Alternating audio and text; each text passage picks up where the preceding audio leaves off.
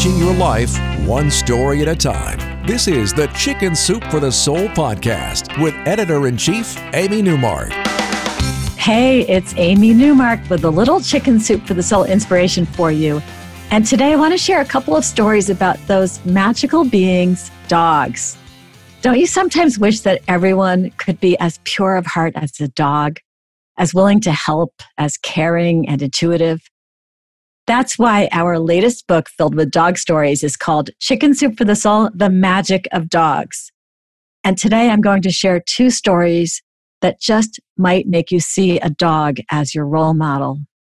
Dogs love having a purpose. Some breeds more than others. So a pug's purpose might just be to be a lap dog, since they were basically bred for that. But shepherd's purpose is to herd animals or people, and hunting dogs need to hunt down something, and so on. So Katie Avigliano tells us that her family took German shepherd puppies and turned them into guide dogs for the Seeing Eye organization. It was fun, but it was also sad because they'd have the puppy for a year and then they would have to hand the dog over to Seeing Eye to start a job. And Katie and her family would go to their former dogs' graduations and see how they came out proud, productive guide dogs. But sometimes a dog failed to make it through training. And that was the case with a dog named Walcott, who was actually a really good guide dog. But the problem was that he had gastrointestinal problems. So he went through all the training before the problem was discovered. So here you had a fully trained guide dog without anyone to guide. So Katie adopted him. And after he'd been with her for a while, his G I problems cleared up. But it was too late for him to become a guide dog. So he was a healthy but unemployed working dog looking for his purpose. Katie knew that he needed a job, and she thought that maybe he could just change careers. Maybe he could become a therapy dog instead of a guide dog. And that's what he did. He became a certified therapy dog, but then that was only half the battle, because once you have a therapy dog, you have to find a place for your dog to work. Katie got lucky. She found a job for Walcott at a school down the street from her, and it was a school for children with multiple disabilities. Most of the students were on the autism spectrum. Some were unable to move or speak, communicating only through iPads or gestures, and all of them were under the age of twelve. Well, before their first day at this school, Walcott had never seen a wheelchair. He'd never been poked in the eye by an overexcited child. He'd never been sat on by a large eight-year-old. And all of those things happened within the first hour of their first visit. But Katie says that Walcott is a natural. He remains calm. He lets the kids poke and prod him. He never reacts negatively to what might be inappropriate behavior. He licks the students and aides who are having rough days, and everyone loves him at the school. And he performed his magic on a little boy named Stephen, a nonverbal eight-year-old on the autism spectrum.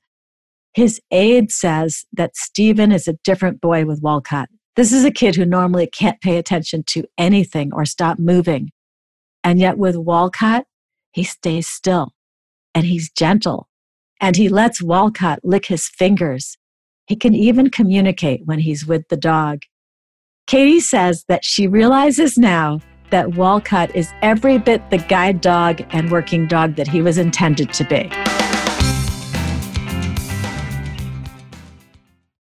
Say goodbye to your credit card rewards. Greedy corporate mega stores, led by Walmart and Target, are pushing for a law in Congress to take away your hard-earned cash back and travel points to line their pockets. The Durbin-Marshall Credit Card Bill would enact harmful credit card routing mandates that would end credit card rewards as we know it. If you love your credit card rewards, tell your lawmakers, hands off my rewards. Tell them to oppose the Durbin-Marshall Credit Card Bill.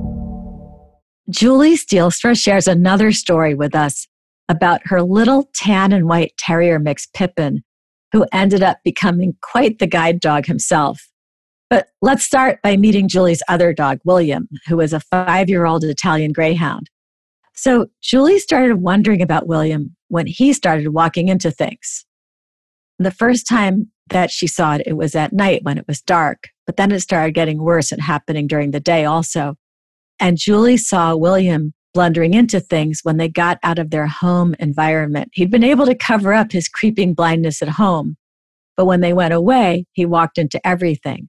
And so she knew something was wrong, and she took him to a veterinary ophthalmologist. And that doctor told Julie that William's vision was half gone already. He had progressive retinal atrophy, which is a genetic disorder that is not uncommon in Italian greyhounds, especially ones that come from puppy mills, which was the case for William. And William would be completely blind before he turned seven. So Julie was surprised when the vet asked if she had another dog. And when she said yes, the vet said, "Oh, that's good, because that other dog will help William." And that's what happened. William was basically unconcerned about his blindness. He had already mapped out their house and yard, and he hopped on and off the furniture as he always had, and he scampered up and down the deck steps, and he stole the cat's food, and he barked at passersby. So at home, you would never know he was blind.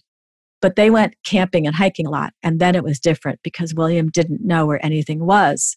So he started to simply follow their other dog, Pippin, and the two dogs would run off together, sniffing at things and digging and doing all the things that dogs do in the woods.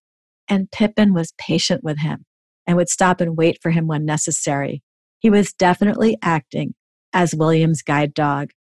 One day, Julie took them to a park with a seven-mile trail that was soft and perfect for dog paws. And she let the dogs go off by themselves. And she was astounded when they came running back toward her at full speed with William, now totally blind, running just as fast as Pippin. He was free and joyful and guided by his friend at his side. And for those moments, he wasn't blind. But now Julie was the one who was blinded by her tears. I'm Amy Newmark, and I want to thank you for listening to the Chicken Soup for the Soul podcast. Hey, let your friends and family know about it if you're enjoying it. And if you have family members who are new to listening to podcasts, show them how to get a podcast on their phones or their computers. If you'd like to learn more about Chicken Soup for the Soul, the magic of dogs, go to our website, chicken soup dot com. And click on the podcast button. You'll see the book there. You can check out the front cover and the back cover and read more about it. And you'll find the book wherever books are sold, including Walmart, Target, Barnes and Noble, Books A Million, and Amazon. Come back next time to hear from Doctor Mark Golston. He's a psychiatrist who has some great advice and stories to tell about how to recover from psychological trauma. Mark is a well-known psychiatrist and author who knows how to explain everything in a way that makes perfect sense to us laymen. And I think you'll pick up something useful from our chat.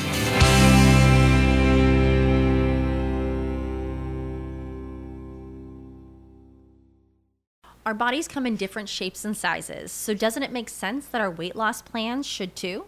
That's the beauty of Noom. They build a personal plan that factors in dietary restrictions, medical issues, and other personal needs so your plan works for you.